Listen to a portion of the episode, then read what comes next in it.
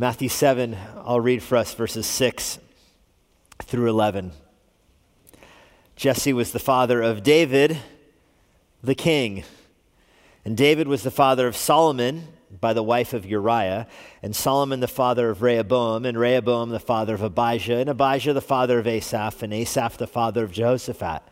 Jehoshaphat was the father of Joram, and Joram the father of Uzziah. Uzziah the father of Jotham, and Jotham the father of Ahaz, and Ahaz the father of Hezekiah.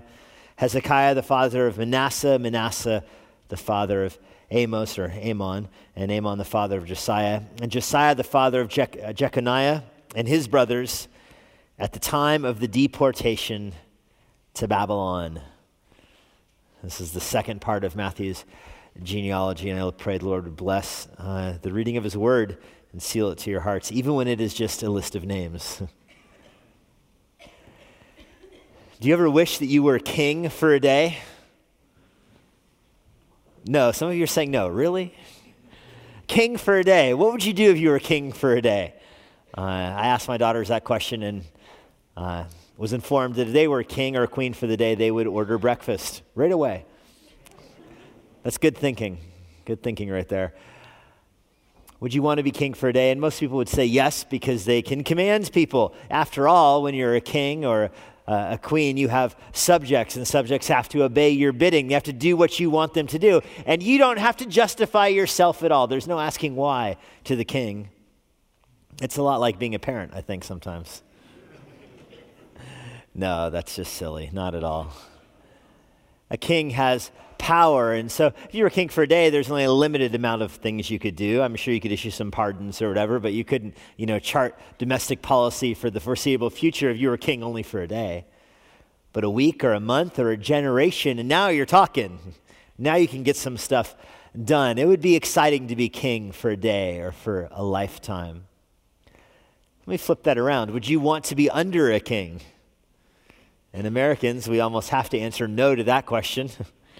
uh, that was asked of us before. King George III, he was relatively young when he became king, and I think he went insane after that, and the United States rebelled. Uh, and if you lose the 1700s Americans, if they can defeat you in a war, then you're doing something really bad as a king. And that's what happened to him. He was overthrown. And for that reason, our worldview, it's baked into our worldview that we reject the idea of a king. Kings are, generally speaking, antithetical to democracy, antithetical to freedom. You can't be free if you have a king. In fact, the political definition of freedom is contrary to the very idea of a king. You can't be a free people if you have a king with authority. The world is filled with kings who oppress religious freedom and who oppress their people's freedom and human rights, even. The basic step of freedom is overthrowing a king. Our own culture bears that out. Nevertheless, the Bible describes God as a king, and there are promises in the Bible about his kingdom being established on earth. And in fact, in Matthew's genealogy, when it describes the coming of Jesus Christ, it begins connecting him as the descendant of Abraham. We looked at that last week, and then right away goes into proving that he is the son of David. He is, in verse 6, descended from David, the king. David is identified uniquely here in this genealogy. He is the one person who is called the king. There is no king but David in this list. And the descendants after him, of course, when you're familiar with the Old Testament, they all reigned as kings, but David was the king. If you go back up to chapter 1, verse 1, this is the genealogy of Jesus Christ, who is, it begins with the son of David, the son of Abraham. Yes, Jesus is Jewish, but more importantly than that, according to Matthew, more primary than his Jewish identity, even, is the fact that Jesus descends from David, that he is king. And the problem is, we don't want to be under a king any more than the early Americans did, any more than the Jews really did when Jesus came to them. They end up rejecting Jesus as their king because he was a king that refused to work for them. Jesus exerted authority. He had integrity in his teaching. He elevated himself above the religious leaders of the day. And so they rejected him as king because he acted like one. Nevertheless, Matthew here, verse 6, describes David as the king. Why is David among all the kings in this list, why is he the one that's identified as king? And that's because it's a reference to the Davidic covenant. And so I want you to keep your finger there in Matthew 1 or, or not. I don't know. Matthew's easy enough to find. But flip back to 2 Samuel 7. 2 Samuel chapter 7.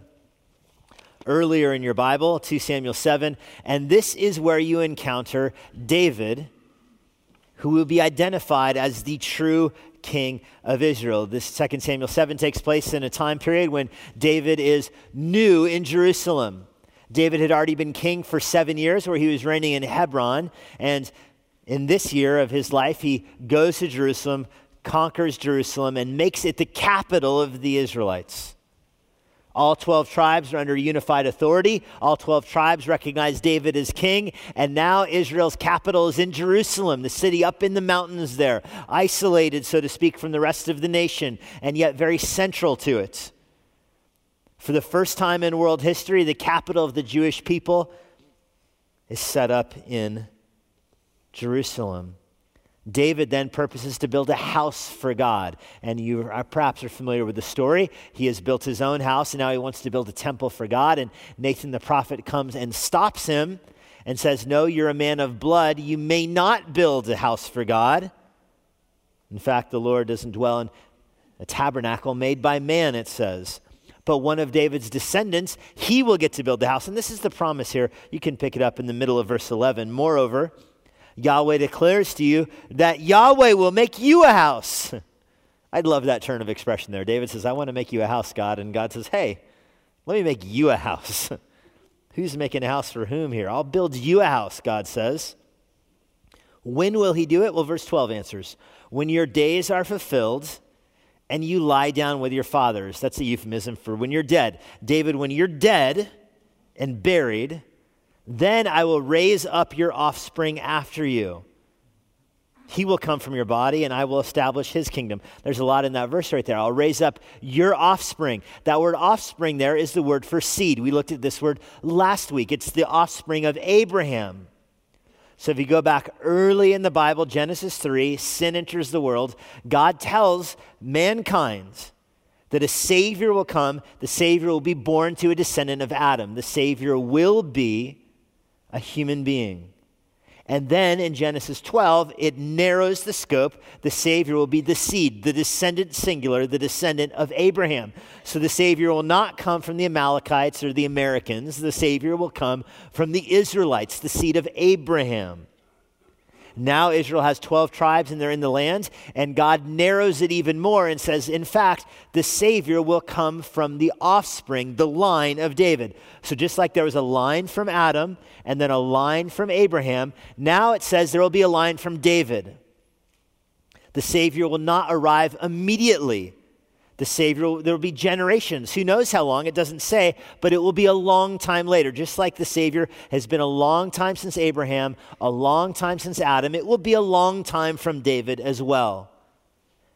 David will be dead when the Savior comes. The Savior, the, the Savior will take the throne of David long after David is buried. How will the Savior get on David's throne? Well, I will raise him up, verse 12 says. God will do this. In fact, the end of verse 12, he will come from your body, so he'll be biologically related to David, yet I will establish his kingdom. David, you'll be dead, but he will be from you, and I will be the one who builds his kingdom. He, verse 13 says, will build a house for my name. He's the one that gets to build my house. And I will establish the throne of his kingdom forever. Now, to understand that verse, remember that David has two structures he's working on.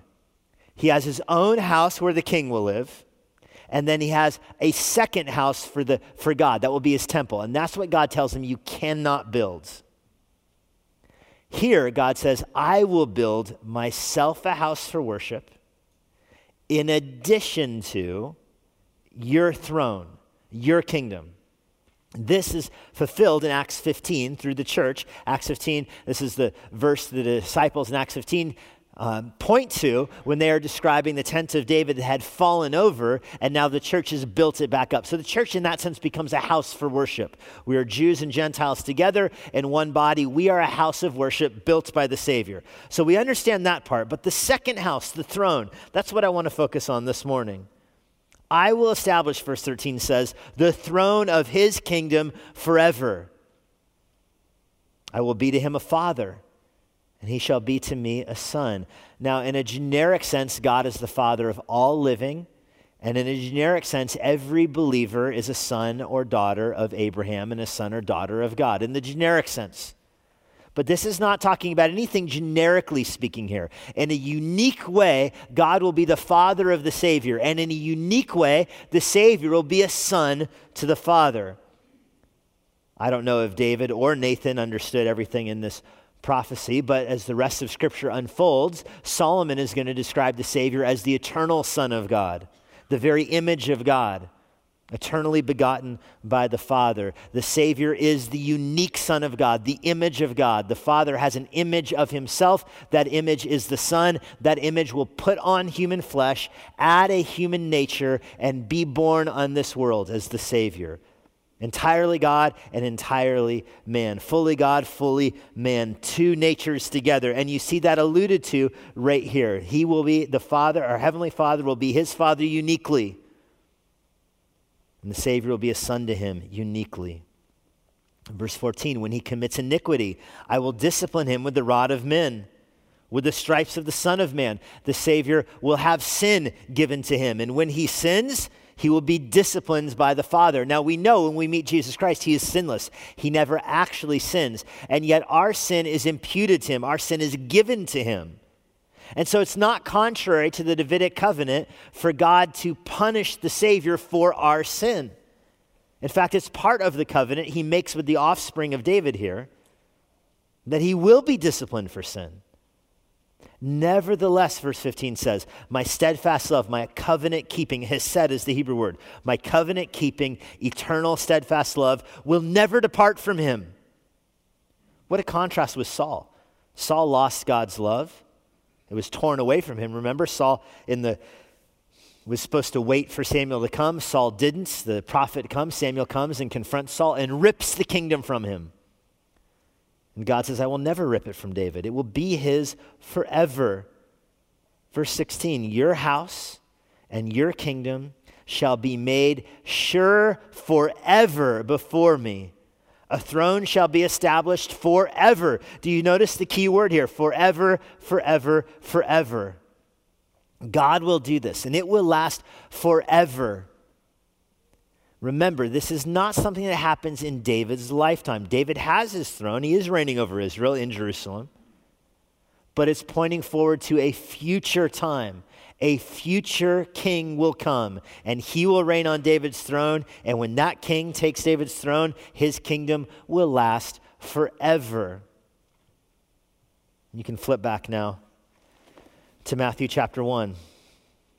Understand that this is an important moment in redemptive history. God, for the first time in redemptive history, has taken sides with kingdoms. Before this covenant, he had never taken sides before. Even for Israel in the exile, when they were, Israel was wandering in the wilderness for 40 years, God was, you couldn't say God was on Israel's side. God gave them their freedom from Egypt, but then God proceeded to kill every single one of them except two people. That's hardly saying God is on their side. When they entered the promised land, the, the, the book of Judges, was God on the side of Israel? Well, sort of. He kept them there and protected them, but he also raised up all their adversaries for them. That's the repeated phrase in the book of Judges. God kept sending them enemies to punish them for their sins. Was God on Saul's side when Saul was Israel's first king? Well, no. God opposed him and ripped the kingdom from him. But now, for the first time, you have God saying, There will be a throne, David's descendant will be on it, and I will be on his side forever and ever and ever. So, who is the descendant of David that reigns forever from his throne? And that's where this genealogy is going. Obviously, the genealogy is arguing that it's Jesus. I'm not going to make like some kind of fake suspense here, like, whoa, who could it be? Let's find out. Now, we know that it's Jesus, but I want you to read this from the perspective of the Jews that don't know it's Jesus and they're going to be forced to go through the list of David's descendants. Remember, all of the Pharisees in Jesus' life are expecting the Savior to come. They're expecting the Messianic King to come and claim David's throne, and he'll reign just like David. And so, to get there, Matthew is going to drag them through the history of their kings because this Savior will come from their line. And so let's look at this list of kings that we find here as we go through this. You first meet David. David was a godly man, a man after God's own heart. He's the one that received the covenant. He also had committed adultery with Bathsheba, and that's even mentioned there at the end of verse 6 by the wife of Uriah. It's not even, it's using the language from 2 Samuel. That's what 2 Samuel 7 calls her, or 2 Samuel 12 calls her before David repents is the wife of Uriah, and that's the phrase that gets used here. But just reminding you that David was godly, but he was a sinner as well. David had Solomon. Was Solomon godly? Yeah. I mean, he wrote books of the Bible, he's got that going for him. He's also a horrible compromiser, invited idols and pagan worship into his life, and by his life, into God's house and into the Israelite world he was enough of a mixed bag. I think Solomon was intentionally a mixed bag by God and God's providence to make it clear to us that Solomon is not the fulfillment of the Davidic covenant. I think that should have been obvious from 2 Samuel 7 anyway, because in 2 Samuel 7 it says the king will be raised up after David's already dead. David wasn't dead when Solomon was born, and so that doesn't, I don't think, work. Nevertheless, Solomon had so many issues. He's not the Savior. His throne did not last forever. After Solomon comes Rehoboam, who is horribly foolish. If you describe Rehoboam in one word, that one word would be foolish. He took over Solomon's advisors. Solomon had very wise advisors. Solomon was the wisest person who'd ever lived. He had wise advisors around him. They became Rehoboam's advisors, and Rehoboam fired them all, cleaned house, replaced them with his, you know, his young homies that were foolish. And he said, You know what? My father was my father disciplined you. I'm going to hit you with scorpions. What kind of person says that? what kind of king says that? You know, I'm going to make you guys respect me by attacking you with scorpions. Not a very good politician. At least politicians would know to lie about that kind of thing. Rehoboam provoked civil war. Because of his foolishness, Israel revolted. Ten of the tribes split off from the other two. Never again until the book of Revelation will the 12 tribes be united. Because of Rehoboam's foolishness, there's now a difference between Israel and Judah. The line of David is in Jerusalem with Judah, not in Israel. So from this point on, because of Rehoboam's wickedness, Israel becomes outcast. Israel becomes, in a sense, rejected by God. They'll be exiled hundreds of years even before Judah is. But the line of David leaves Israel and goes through Judah and Jerusalem, followed by Rehoboam, followed by Abijah. Abijah, 1 Kings 15:2, brings in idols and starts Israel worshiping these idols. His dad, Rehoboam, had built cows. Abijah has them worship at them and adds to them. He's followed by Asa. And by the way, this genealogy is not exhaustive. It's not every king Israel had. You know that from the book of 1 Kings. Several are missing. Several kings are missing from this. Matthew is selected, just like he did before David. He selected 14 names from Abraham to David, 14 names of kings, 14 names in the exile. He's building up three groups of 14 to help you memorize them. How's that going, by the way? Asa, we jump to him, is a godly king. He was godly because he prayed. The Lord heard his prayer. He's followed by Jehoshaphat. Jehoshaphat also prayed a wonderful prayer. Jehoshaphat prayed, Lord, may our eyes always be on you. I just love that expression from King Je- Jehoshaphat. It's a great way to pray. You could pray that in your own life. Lord, help my eyes always be on you. He was followed by Joram. Joram went back to Baal worship. Joram was awful. Joram married Ahab's daughter. Ahab was the king of Israel. Remember, Israel bad. Joram married Ahab's daughter, which doesn't, I mean, how bad could it be to marry the princess of Israel? Well, her mother was Jezebel. Jezebel was horrible. Jezebel was the worst queen Israel ever had, which made Ahab the worst king they ever had. And Joram marries her daughter, importing Baal worship into Israel. Eventually, we get to Uzziah. Uzziah was a good king, very good king. But at the end of his life, he went into the temple as if he were a priest, and God struck him with leprosy.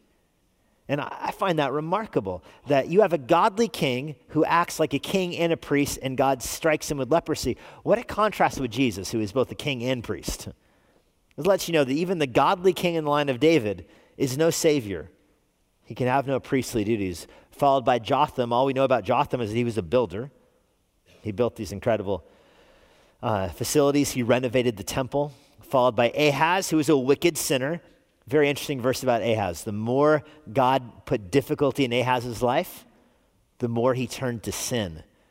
Oftentimes, the godly person is hit with difficulty and trials and turns to the Lord. Ahaz was hit with trials and turned towards sin. Hezekiah was an incredible king, strategic with, with military and how he defended Israel from the Assyrians. It was remarkable victories that God gave King Hezekiah, miraculous victories. The angel of the Lord slaughtered all kinds of Assyrians to protect Jerusalem under King Hezekiah's leadership. 2 Kings 18:7 says Yahweh was with Hezekiah in whatever he did. What a great epitaph to have right there. God was with him in everything he did. But he wasn't the savior, and his son Manasseh was the worst king they ever had. If Hezekiah was the best king they ever had, he was followed by Manasseh, the worst one they ever had. I mean, he packed out the temple with idols. You couldn't fit more idols in there. It looked like some kind of Buddhist shrine in there. The temple did because of Manasseh. And Manasseh was so wicked that he was taken captive by the Assyrians, who then threw him back. They led him into captivity and then they didn't want him anymore and sent him back. what a, you know, imagine somebody saying, I want to punish Israel, so I'm going to give them their king back. That's what happened with Manasseh. And the strange thing about Manasseh, at the very end of his life, described in Second Chronicles, not in First Kings or, Second Kings, but in Second Chronicles, two, two Kings 21 is Manasseh's story, but Second Chronicles describes Manasseh's conversion at the end of his life, he comes back into Israel.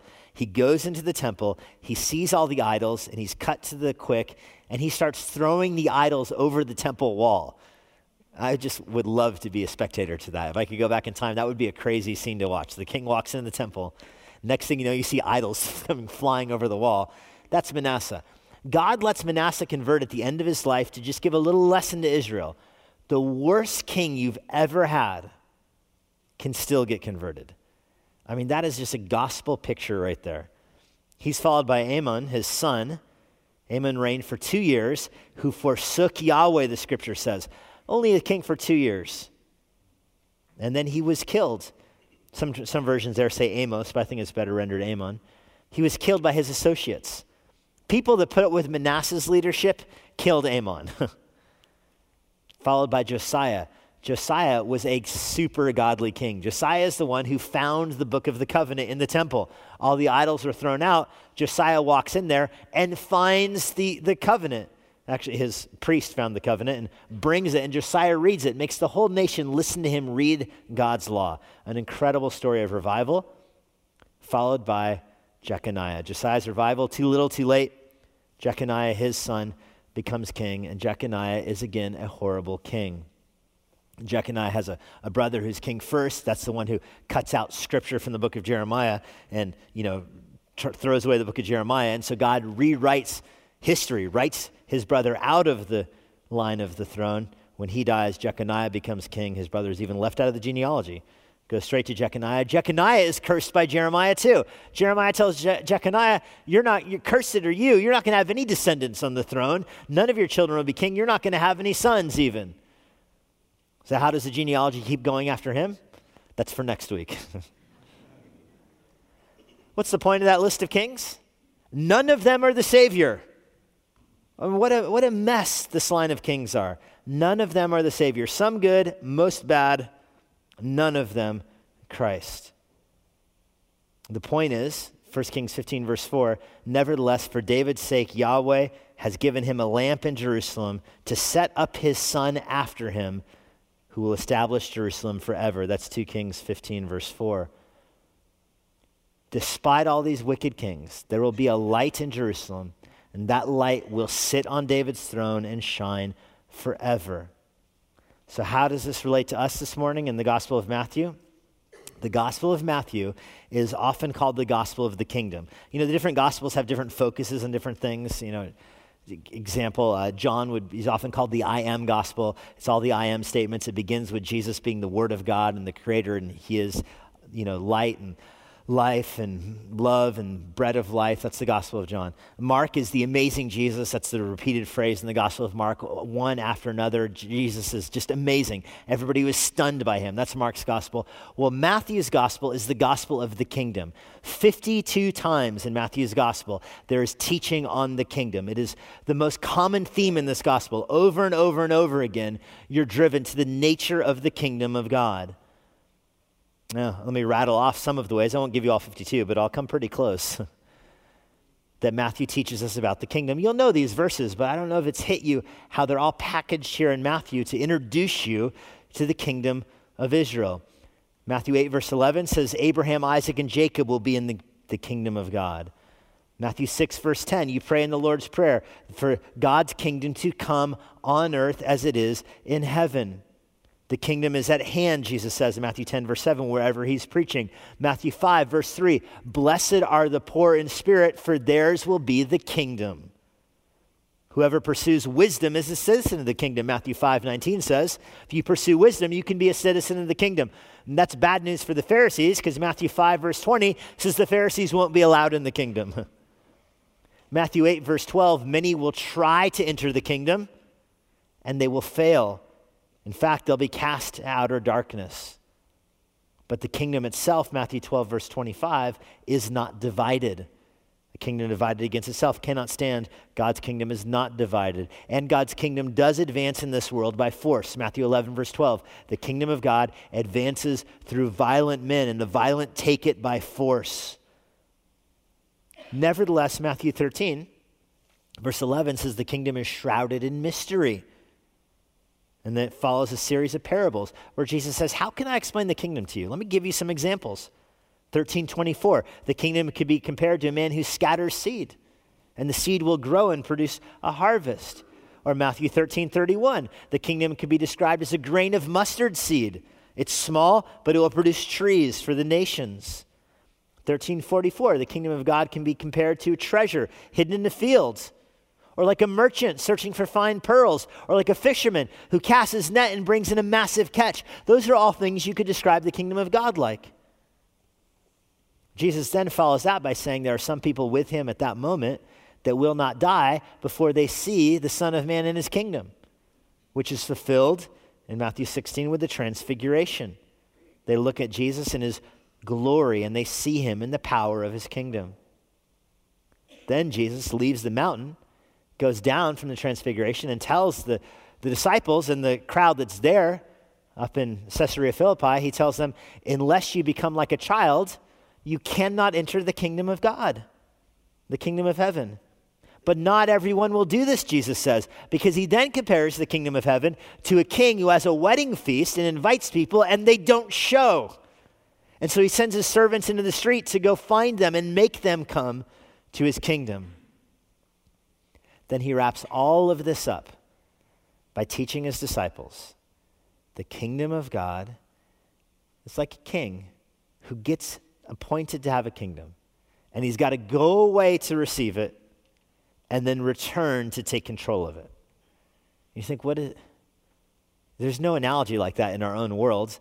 It'd be like if all the governors had to get sworn in in Washington, D.C., which doesn't work from Virginia because that wouldn't be, you know what I mean? But like the governor of California gets elected. He's got to travel to Washington, D.C. to get sworn in and then travel back to California to take his state. Jesus says the kingdom of God is like that. And you think, how could that be?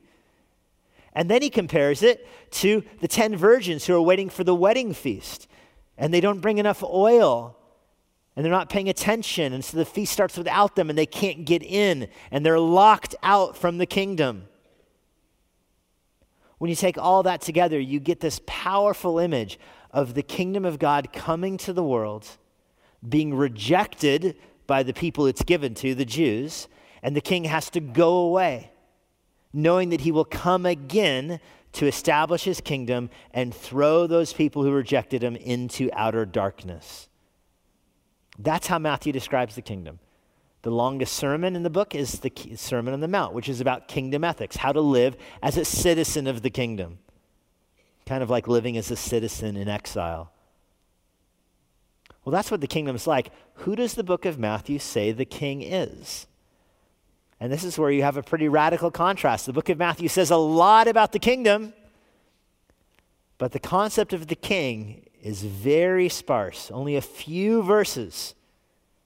Matthew 1, verse 6, David is called the king. Matthew 2, verse 1, Herod is called the king. Uh oh. Herod's not from the line of David. He can't be the king.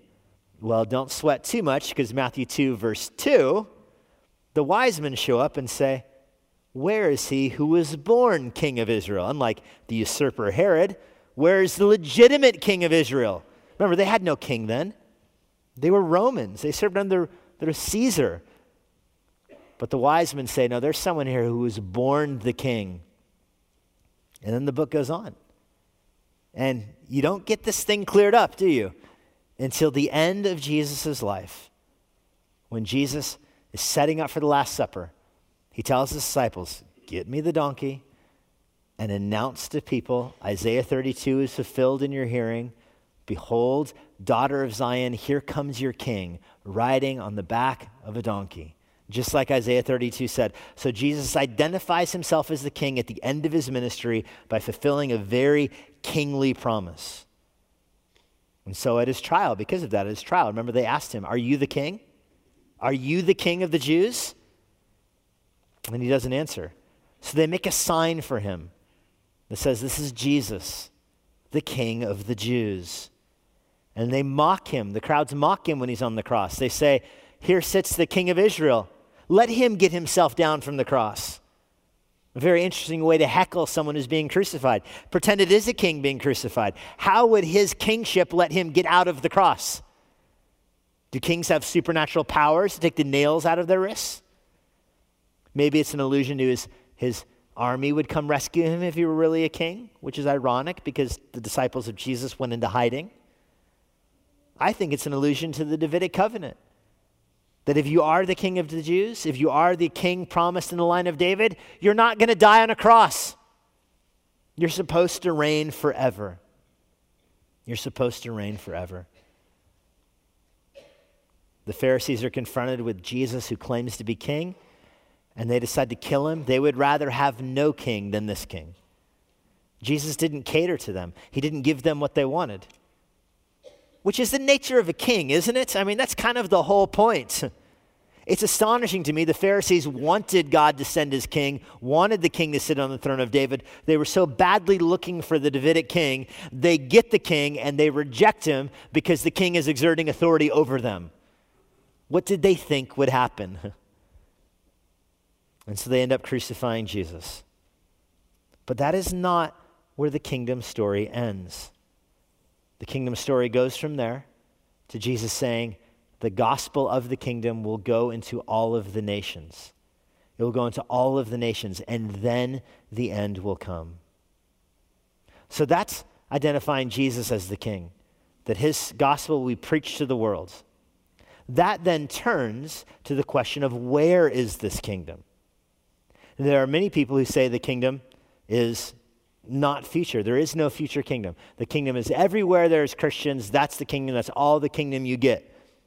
And Jesus is sitting on the throne of David now. He's reigning in heaven from the throne of David, fulfilling the Davidic covenant. It's fulfilled in Jesus right now, and we are the citizens of the Davidic kingdom. But I categorically reject that because that's not what is described in the book of Matthew.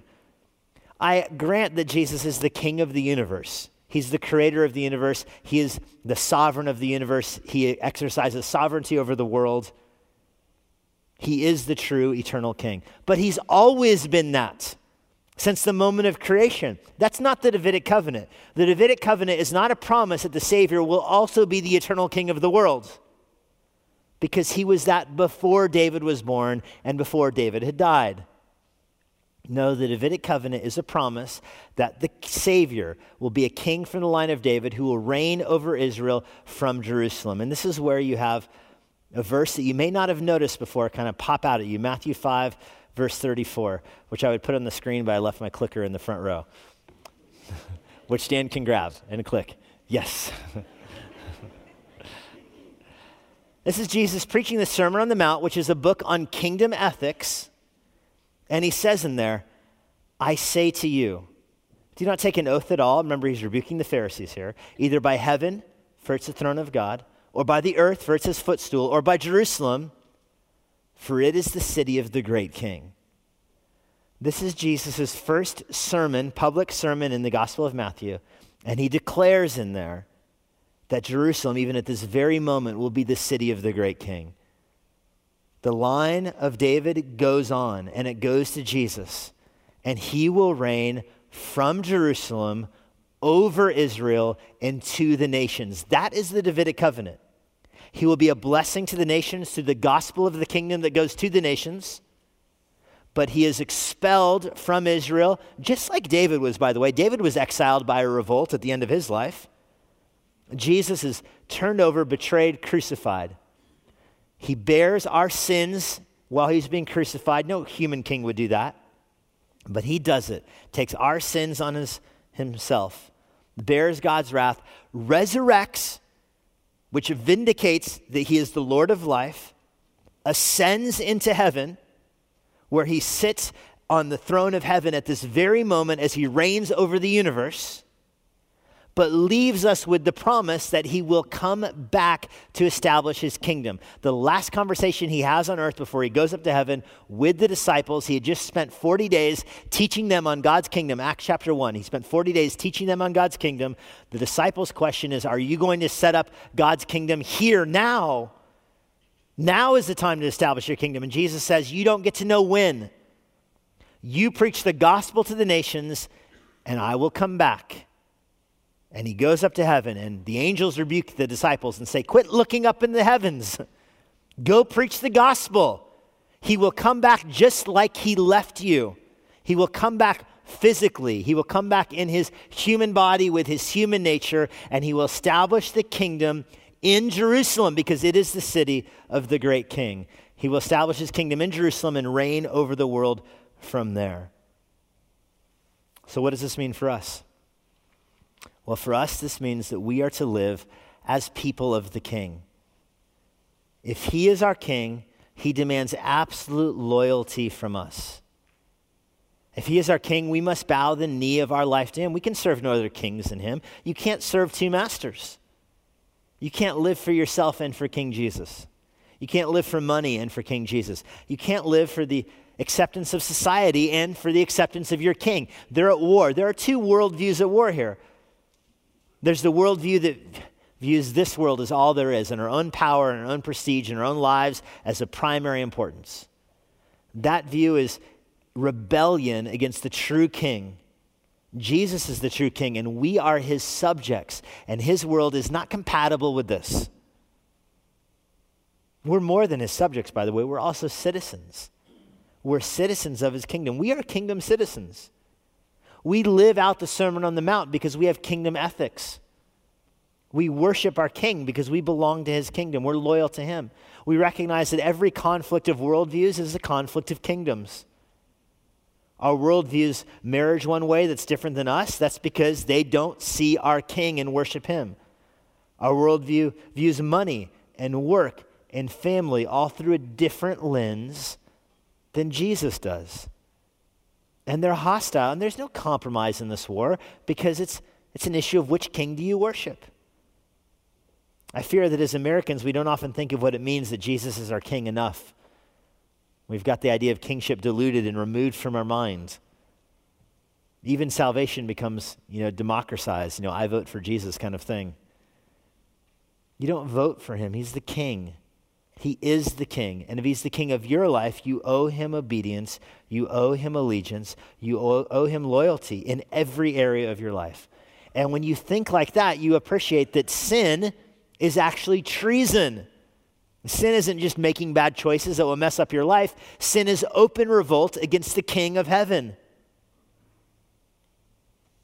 And the final way the New Testament describes the kingship of Christ describes us as ambassadors we're ambassadors to the kingdom, which does not make sense if this is the kingdom now.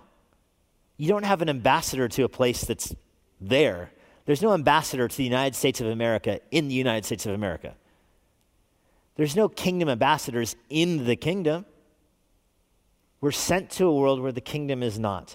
We're subject to the king, we're citizens of the kingdom, we're living out kingdom ethics, and we're waiting for the time when David's descendants will return to earth and establish his kingdom in Jerusalem, the city of the great king, and reign from there over the world for a thousand years. At the end of those thousand years, he brings an end to history, rolls up the kingdom, rolls up the church. We are all then all in all and turns us over to the Father. We enter the eternal state where he will still sit on the throne of David and reign over us even into eternity. Lord, we're grateful that you are the eternal King. You are our ambassador before the Heavenly Father. We are your ambassadors here on earth. You are the King that reigns over us. You are the high King of heaven, and you are the true King of Israel. As we look to Matthew's gospel here, we see the lengths to which he went to establish that you are the descendant of David. You are the true King of Israel.